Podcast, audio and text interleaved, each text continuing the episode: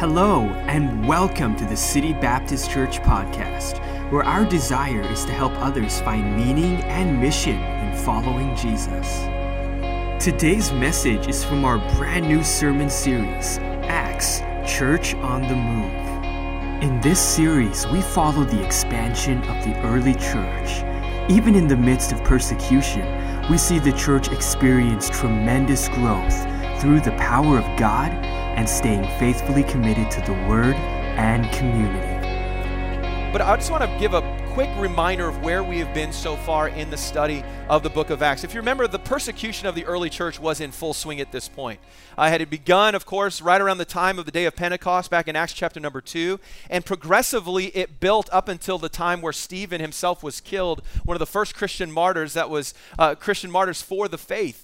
At that point, once uh, Stephen was stoned for his faith, uh, the persecution went to a whole nother level. And you remember we heard about a man by the name of Saul of Tarsus and how he was essentially given free license to go out and persecute anybody that claimed the name of Christ. Last week, we, or last time we were in the, in the sermon, uh, or in this passage, we saw uh, how he was basically allowed to go. And the description of it was that he created havoc. He brought havoc to the church. Now, if you ever have a time in your life and you're like, man, my life is full of havoc right now, that's not a great place to be. And imagine the entire early church uh, was, was just in a place of uh, just total disarray. There was attacks coming from all sides. It says that he was going out and he was literally grabbing people and dragging them to prison just because of their faith. And then what we saw, and we looked at it last week, we saw that because of the persecution, then people began to scatter all around the known world. Now, if you look at it at face value and you see the persecution and you see the fact that Christians are losing their lives for their faith and people are beginning to scatter, to me, as I look at it, uh, part of what's in the back of my mind is like, well, this is the end.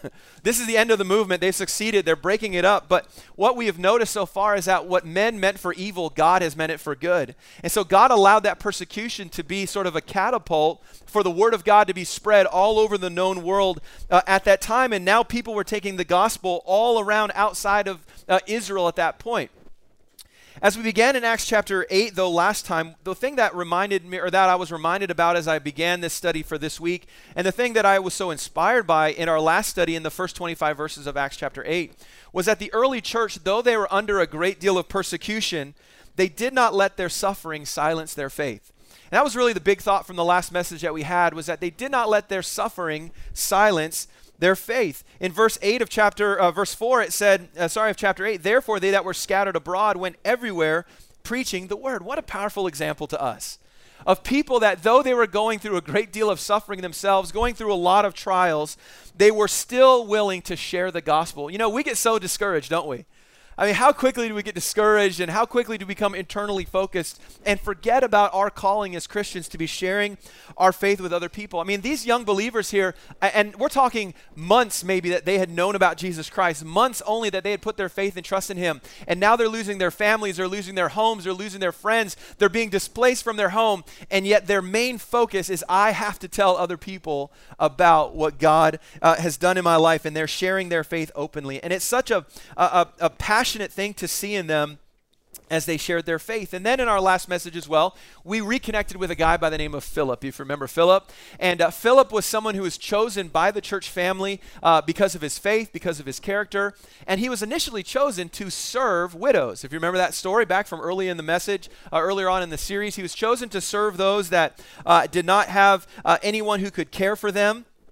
And, uh, and yet, uh, though he was just serving in that lowly area, if you want to call it that, God led him to go to Samaria and to begin to preach the gospel. And that's what we looked at in Acts chapter 8, verses 1 through 25. You can always check up, uh, catch up uh, on the podcast if you want to check up, catch up. Man, I'm having a hard time this morning with my words.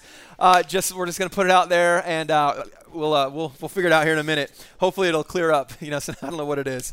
You guys make me nervous. Um, and, uh, and so we'll, we'll get through it. But Philip, we're talking about Philip, and uh, he responded to the call of God. He went up to Samaria, and what we saw is that a place that was looked on with a lot of disdain because of the gospel coming to it God really did an amazing thing there in that central part of the country. Now, we, we had shown this in our last message, and you can see Samaria was at the kind of in the middle part of Jerusalem or of, uh, of Israel. Judea, of course, uh, had Jerusalem. Galilee, Samaria uh, was a place that people definitely did not like. They did not like the people that were from there. And yet we see the gospel breaking through all of those barriers and being taken by Philip. And such an amazing thing happened there. It tells us earlier on there in the chapter that great joy came upon the people because of their reception of the gospel. And in fact, it was such a big reception that the church in Jerusalem sent Peter and John to check out things, right, to see what was happening. And then we see a very unique situation where they actually gave the Holy Spirit to that church and those people there in Samaria by the laying on of hands. And we t- spent a bit of time talking about it, but it's a good thing for us to be reminded of just today at the beginning of the message that the book of Acts, remember, is descriptive, not prescriptive. It's a great thing to remember about the book of Acts. It describes a lot of things that were happening, but it's not necessarily the prescription for how the church continued on from that point. There's a lot of things that happen in the book of Acts that are not happening any longer. And so that's what we understand is that it was a transitional moment for the church as God was again revealing himself to the Jews and establishing his gospel in all nations. And then he sort of set things in order from that point on. And that's why we practice church the way that we do today. Some of the things you'll read about in the book of Acts will just be like, that's crazy. And in fact, today is going to be one of those days. You're going to see something, you're going to be like, wait a second. Uh, well, that doesn't continue to happen today. And we'll cover that uh, here in a few minutes. But God was work at work in Samaria. And so as Peter and John left, it tells us in verse 25, that's where we ended last time. It says, And they, when they had testified and preached the word of God, returned to Jerusalem and preached the gospel in many villages of the Samaritans. And so the word was going out to Samaria. People were finding about, out about the gospel. Joy was there. And now what I want you to notice is that Jerusalem had the gospel. Judea, which was that area around it, if you want to call it the, maybe the province around Jerusalem, they had the gospel. And now Samaria had witnesses for the truth, and people had turned to faith in Samaria. But there's still one more region that the gospel needed to go to. And we're reminded about it in Acts chapter 1 and verse number 8. This is Jesus speaking to the disciples for the very last words that he said to them. He said, But you shall, be, uh, re- you shall receive power. After that, the Holy Ghost has come upon you. And then he says, And you shall be witnesses unto me both in, say it with me, Jerusalem and in all Judea and in Samaria and unto what? The uttermost part of the earth. Now, to me, when I look at that, I'm like three out of four. That's not that bad, right?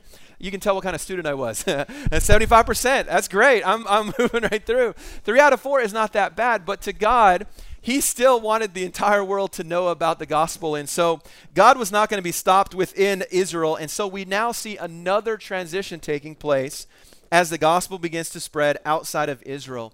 And the cool thing about it is that God is going to accomplish his mission in the same way that he does today by putting a call upon a person's life to reach someone else with the life changing truth of the gospel. And so, point number one in your notes, if you want to fill it out today, I want you to see here the call of the gospel in this passage. We see the call of the gospel, and we'll begin reading in verse 26. I'll read down to verse number 30 for a bit of context. But verse 26 says, And the angel of the Lord spake unto Philip. So here we are, Philip again.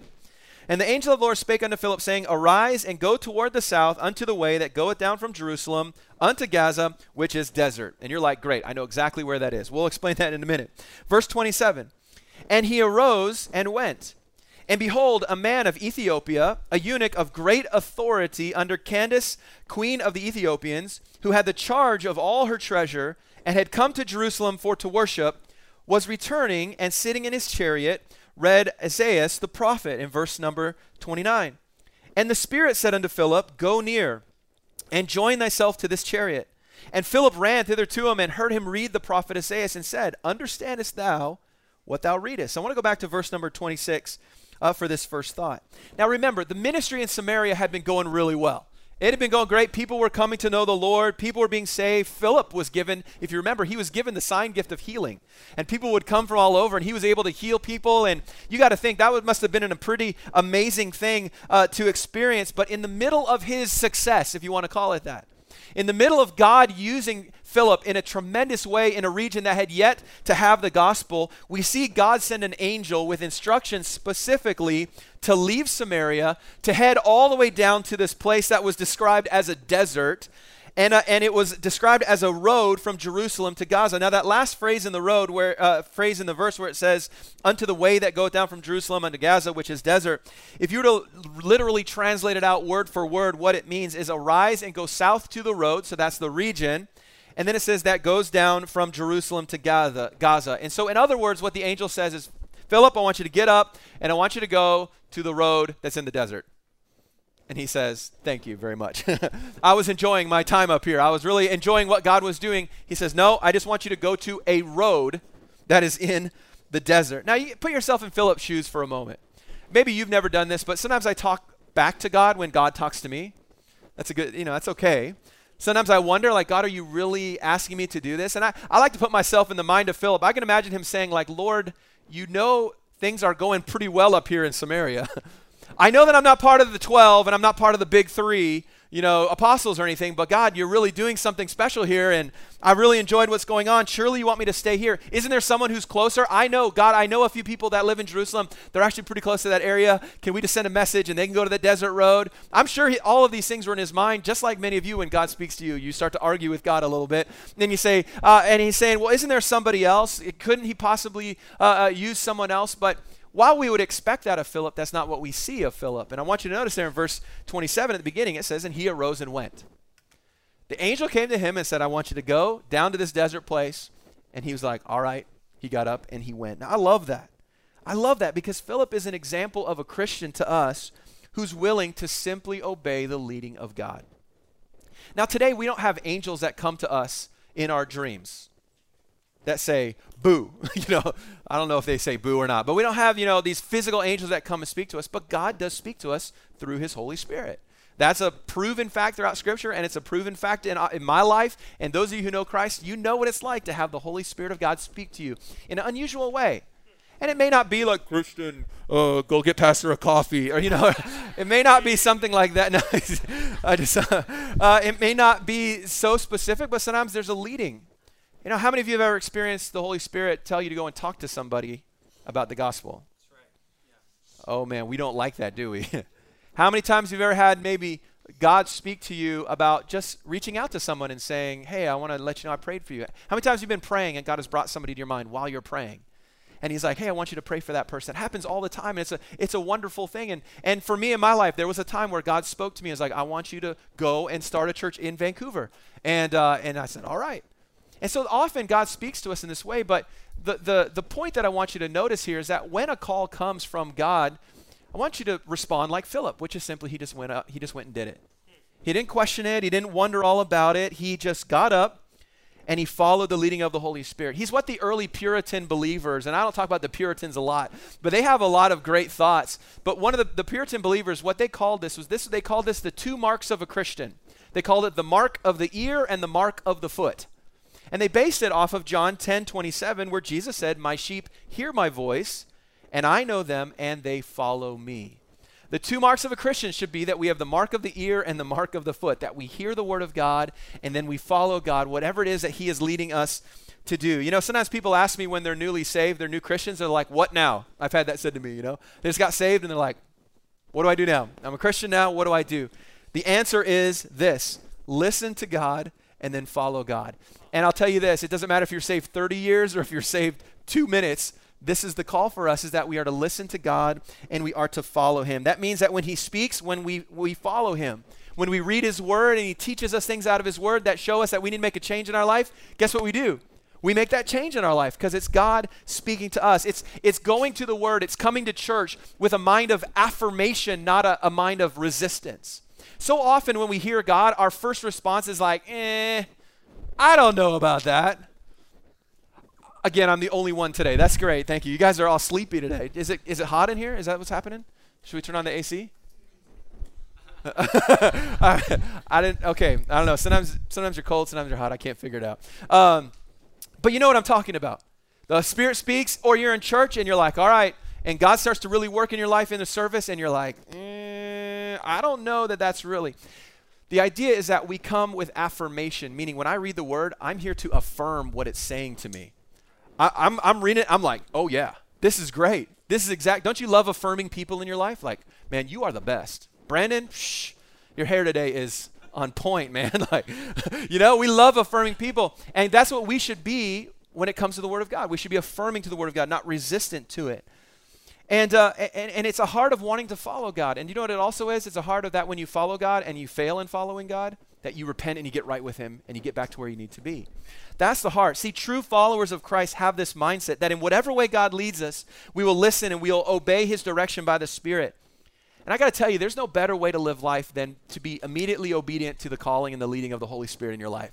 Many of us have lived years of our life even resisting the Holy Spirit. And we know the difficulty that it has brought to us, the challenges, the struggle. And then there's the flip side of it where you've had moments and maybe months of time where you've lived your life following after the Holy Spirit and completely following God and you're like, this is exactly what I need. Even if it's hard, even if it's uh, even if it's very very difficult, God is still walking with you because you're following him by his grace and he's giving you the strength that you need. And church, we need to be like Philip that when God asks us to go somewhere, when God asks us to do something, something, we just follow him. Now, I don't know what God is doing in your heart, but I got to tell you this I do know that God is still calling people to follow him. And there might be some of you here today that God is specifically calling you to follow him in some way. He may be leading you to witness to a friend or a coworker or somebody that he's trying to get you to reach and he's like you need to talk to them and you're like no, talk to them. No, and you're resisting it right now. Would you stop resisting would you follow him? There might be some of you right now that God is speaking you to serve in the local church in a greater way. And you're trying to, and you're like, I don't know if I'm qualified or I don't know that I can do it. Listen, if God's leading you, you need to pursue it. Come and talk to somebody, and let's and let's make that happen. For some of you, it may be that God is calling you to full, uh, serve Him in full time ministry some way. You say that's scary. Yeah, it is. But you know what? God does that he does still call people to serve him in a greater way. For some of you, it may be that God has just been moving in your heart about being faithful. Maybe it is God's moving in your heart about giving out of your abundance. Maybe it's something that God is doing in your life that I don't even know about or could even begin to understand. But if God is speaking to you, you need to search it out, you need to prove it from Scripture, and you need to then just follow God like Philip. Now, for Philip, the call of the gospel was taking him to a desert road. And it's because God had a plan. And, and the same thing is with us. When God is calling you to something, it's because He has a plan for something. And it's probably not what you're expecting that plan to be. But He has something great going on. And that's what's happening here with Philip. And so the call of God takes him, the call of the gospel takes him to an unlikely place. But what it shows us is God's heart for all people. And so, secondly, I want you to see here the concern of the gospel. The concern of the gospel. You could replace it with the concern of God as well. But I want you to look back at verse number 27 where it says, He arose and went, and behold, a man of Ethiopia, a eunuch of great authority, under Candace, queen of the Ethiopians, who had the charge of all her treasure, and had come to Jerusalem for to worship, was returning. And notice what he was doing. He was sitting in his chariot, and he was reading Isaiah the prophet. And then in verse 29, then the Spirit said unto Philip, Go near, join thyself to this chariot. And he ran, and he came to him, and he saw that he was reading from the prophet Isaiah, and he said, Hey, do you know what you're reading? Do you understand what you are reading? So you got to uh, put yourself in those shoes as, as Philip gets there to that dusty desert road and he's like, I'm here. All right, I'm here, Lord. And he's just hanging out. I don't know what he was doing. He's just waiting. And then he sees this chariot coming. Now, when you read these verses here, you're like, okay, this guy uh, was. Uh, you, you, know, he, he seems like a, uh, he's got a chariot, okay? He's reading scripture. Th- there's a few details that we see in this passage, but it tells us actually a lot about this guy this man who was in this chariot, who was reading scripture, he's described for us here as the treasurer of the Candace dynasty. You say, well, it says Candace, queen of the Ethiopians. Well, Candace was a term like Pharaoh. It was it was a, a term for uh, for a, a position, is what it was. And so this guy right here was the treasurer. He kept the treasury, which means he had access to all of the money of the kingdom for this dynasty uh, of this area that was called uh, Ethiopia. Now, it's not Ethiopia as we see it today. In that time, it was called that. I'll give you a little bit of a, an idea. Ancient Ethiopia was actually just south of Egypt. That's where Cairo is today. We would understand it. Uh, today, it's in northern Sudan. It's an area that traditionally was called Nubia in, in that part uh, there of, of uh, right close to Egypt. And, uh, and so it really wasn't all that far away. If you look at where modern day Ethiopia is today, it'd be much, much farther. It's about a 1,600 kilometer trip for him. But what we see in this passage is this man who is searching. It tells us there that he had been uh, he had been in Jerusalem. Did you see that? He had been in Jerusalem, and he had been uh, now was reading uh, uh reading the book of Isaiah, and and and we're trying to kind of figure out this guy and and uh, really, what we believe had happened is somehow he had come under the influence of Judaism at some point, obviously. And searching out for more answers, he had made that, that 1,600 kilometer trip all the way to Jerusalem to hear uh, what, uh, what they had to say, to find more answers. But regardless of how he got to this point, some people believe he was a full proselyte of Judaism. Some believe he was what they called a near proselyte, which means you couldn't meet certain, uh, certain requirements to be a full uh, proselyte of, of Judaism. Whatever it was, he was searching for something. and he apparently had not found it in Jerusalem. And we see that by him reading Isaiah 53, verses 7 through 8. And he would have been reading it aloud. That was the practice. If you were to read a Holy Scripture, you to read it aloud.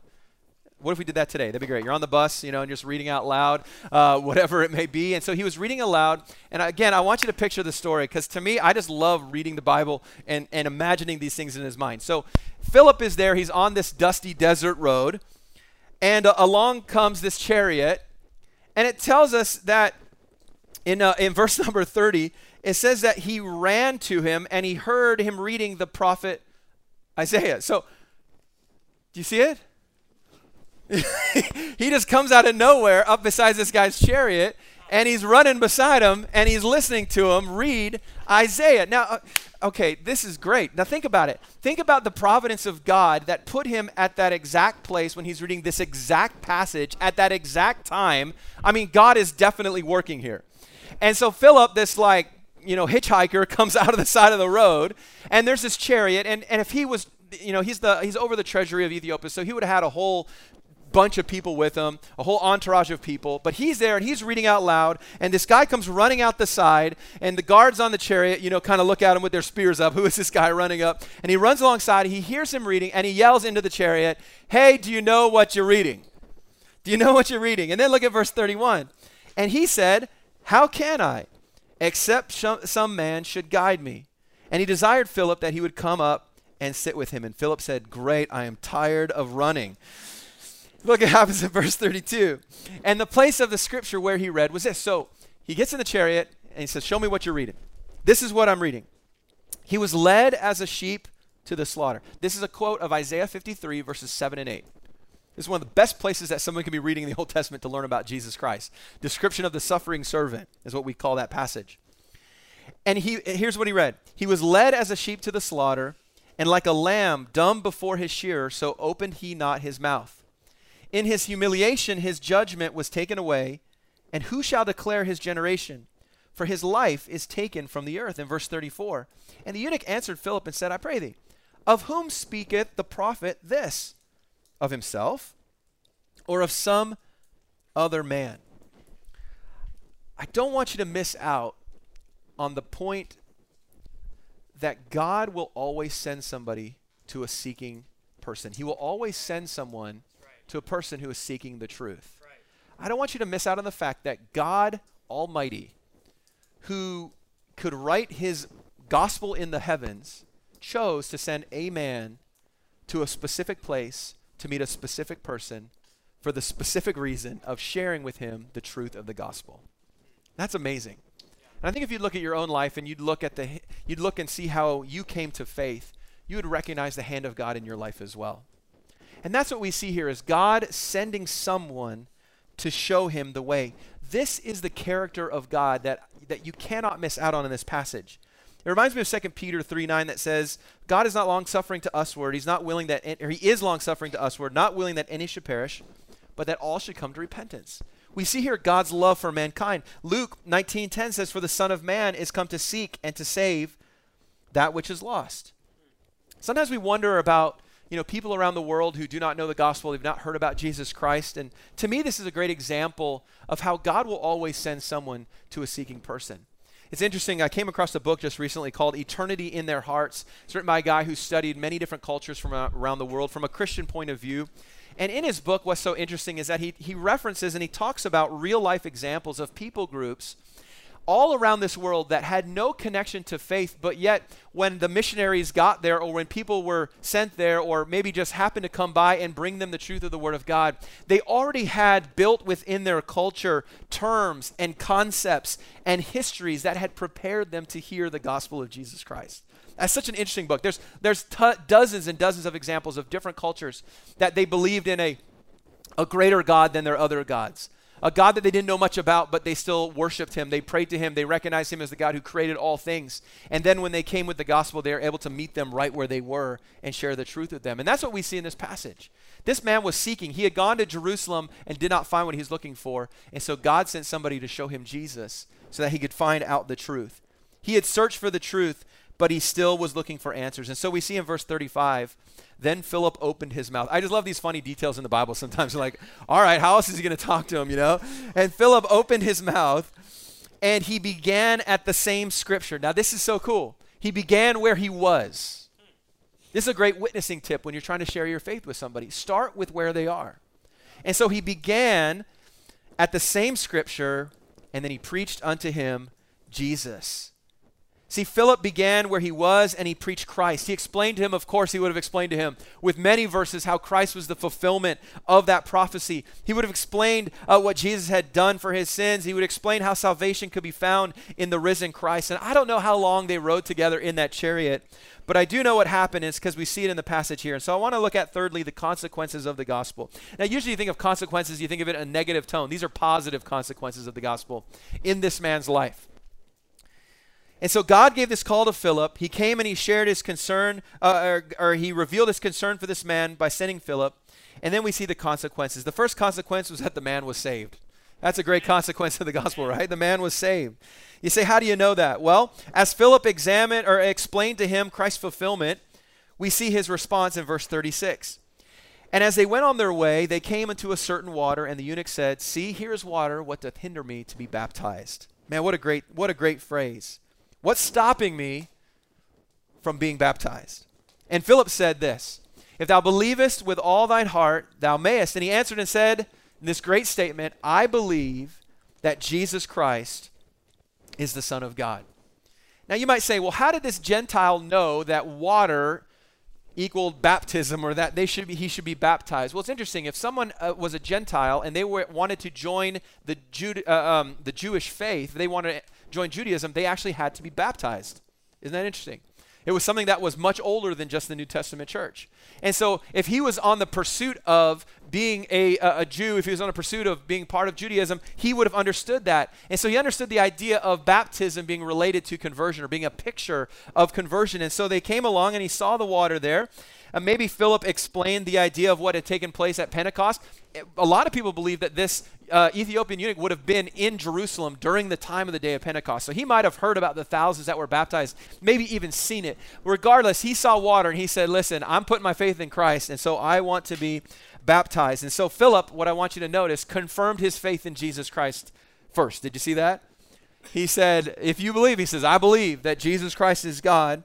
And so, as the entourage looked on and people were there, I'm sure, in verse 38, he commanded the chariot to stand still, and they went down both into the water, both Philip and the eunuch, and he baptized him. He baptized him. Now, baptism, of course, we know is not the reason for salvation, it is a picture of salvation. And that's what he was symbolizing here to those people that were there.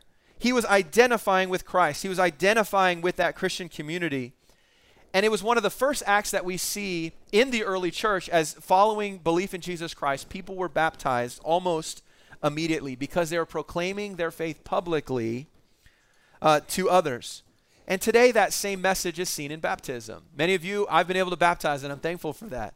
And that day that we baptized you, and I asked you the question Have you placed your faith in Jesus Christ? And uh, you say, Yes, I have. And then I stuck your head underwater, and we brought you back up. What were you doing? You were publicly identifying to the world and maybe to, or well, definitely to our church, and you're public, uh, uh, testifying to maybe those that you had invited to be there for that day, that you are a follower of Jesus Christ. And that's what we see happening here with this man, that he trusted in Christ and then uh, and, and, then he was baptized. And so that was the first consequence was that he saved. The second one was is that he had joy. I love this. He had joy. Look at verse number 39. And when they were come up out of the water, the Spirit of the Lord caught away Philip. The eunuch saw him no more, and he went on his way rejoicing. Now, you might say, wait a second, what happened to Philip? We'll come back to that in just a second. But I don't want you to miss out on the fact that there is joy that comes into your life when you turn to faith in Jesus Christ. You know, those of us that have been saved for a long time, we so often forget the joy of when we first turned to Christ. We forget the joy of when we first believed, as the song says. We forget sometimes to be thankful for the eternal security that we have in Jesus Christ. But to a new believer, one of the earliest fruits of the Spirit that's evident in their life is always joy. Always joy. I want you to think back to when you first got saved. You there? Okay. You remember that feeling? That joy that came as you understood the truth, as you realized that Christ died for your sins. Not only did he die for your sins, but he rose again to prove that the death was worthy, that he had paid the sacrifice for your sins. And we serve a risen Savior, and we have joy because of that. Listen, Christian, don't ever lose out on the fact that the gospel brings joy, it brings happiness that cannot be explained in any other way. The gospel brings joy that cannot be bought. You cannot purchase that joy. No matter how much money you have, no matter how many things you try to get in your life, you cannot purchase joy that comes from the Spirit of God. And so we see here this man full of joy. He went on his way rejoicing after accepting Christ. But as we look again at verse number 39, you'll notice there was a, an interesting thing that happened. It says, When they were come up out of the water, the Spirit of the Lord caught away Philip, that he could see him. He saw him no more. I don't know. I like to imagine they came up out of the water, you know, they're soaking wet, and the eunuch's like, yeah, you know, and, and he's like, awesome. And he, all the guys in the chariot are like, woo. And they didn't have guns to fire in the air, but they're like, yeah, uh, I don't know. They, they wouldn't have fired. That's a waste of ammunition. But uh, they, uh, you know, whatever they would have done, they would have celebrated, had a great time. And he turns to maybe give Philip a hug, and he's, shh, he's gone. What just happened? Where did he go? This is, this is really interesting it says here that the Spirit took him away. Now, we see that in Scripture. There's other places. People that were moved from place to place uh, by the Spirit of God. Uh, it doesn't happen all of the time. Uh, it doesn't happen anymore, just to put that out there to you. It's like, you know, Star Trek, all right, we want to be teleported. Uh, it's, it's, it's not that. Uh, it doesn't happen anymore, but God did it for a very specific purpose. Because us, we look at it, we're like, well, that wasn't really necessary. You know, I mean, and there's different reasons people believe why that happened. It could have been that Philip would have then just got back in the chariot. All right, let's go to Ethiopia, and I'm going to preach it everywhere. You know, preach everyone, uh, tell everyone about the gospel, whatever it may be. But God still had a plan for him, and we see it in verse number 40. It says, But Philip was found at Azotus, and you're like, what does that mean? I don't know. You know, you think of a big cloud of dust, and there he was. I, I, I don't know. He just showed up, and he was found there. The next time he was seen, it says, In passing through, he preached in all the cities till he came to Caesarea. Now, this city, Azotus, was the name of an old Philistine, uh, Philistine city, Ashdod. It was about 20 miles north of Gaza, where he was. That road in between Jerusalem and Gaza is about 20 uh, miles, how many kilometers that is, 30 kilometers or so um, north from there. And, uh, and he went and he preached there in this Philistine town. And then it says that he continued up until Caesarea. Now, Caesarea was a city that was built by Herod the Great. It was in honor of Caesar Augustus.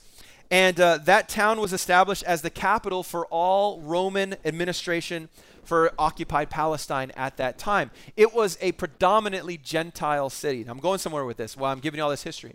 It was a predominantly Gentile city, and it was where a man by the name of Cornelius was stationed as a Roman centurion. Now, Cornelius, we're going to read about extensively in chapter 10 as one of the first Gentiles to turn to faith. In fact, Peter led Cornelius to Christ. The Holy Spirit was given in that town, to that Gentile town. And Cornelius was a key man in the movement forward by actually establishing a church uh, in his home. And so we see Philip going there before anybody else and preaching. And I believe he was planting the seeds already in Cornelius' heart for what God was about to do. Now, we don't hear from Philip for 20 years after this. Think about it. This man who was used so greatly in Samaria, he was used in this incredible way here to help the spread and open the door, the spread of the gospel around the world. We don't hear from him for 20 years until later on in the book of Acts, where it talks about how he was still in Caesarea. He went to Caesarea, and God was like, This is where I want you and he served faithfully there for 20 years. And he raised a family. It tells us later on, and we'll get to that in our study, that he raised four daughters who love the Lord and who serve people. And that's the next time we see him mention that he's been faithful in Caesarea, ministering to people and raising his family for the Lord. What a great lesson that is. You know, parents, those of you who have kids, I hope that you have a desire to raise your children for the Lord, raise your children to follow after Christ. You know, we always want the best for our kids, right? I do. I got a lot of kids, and I want the best for all of them.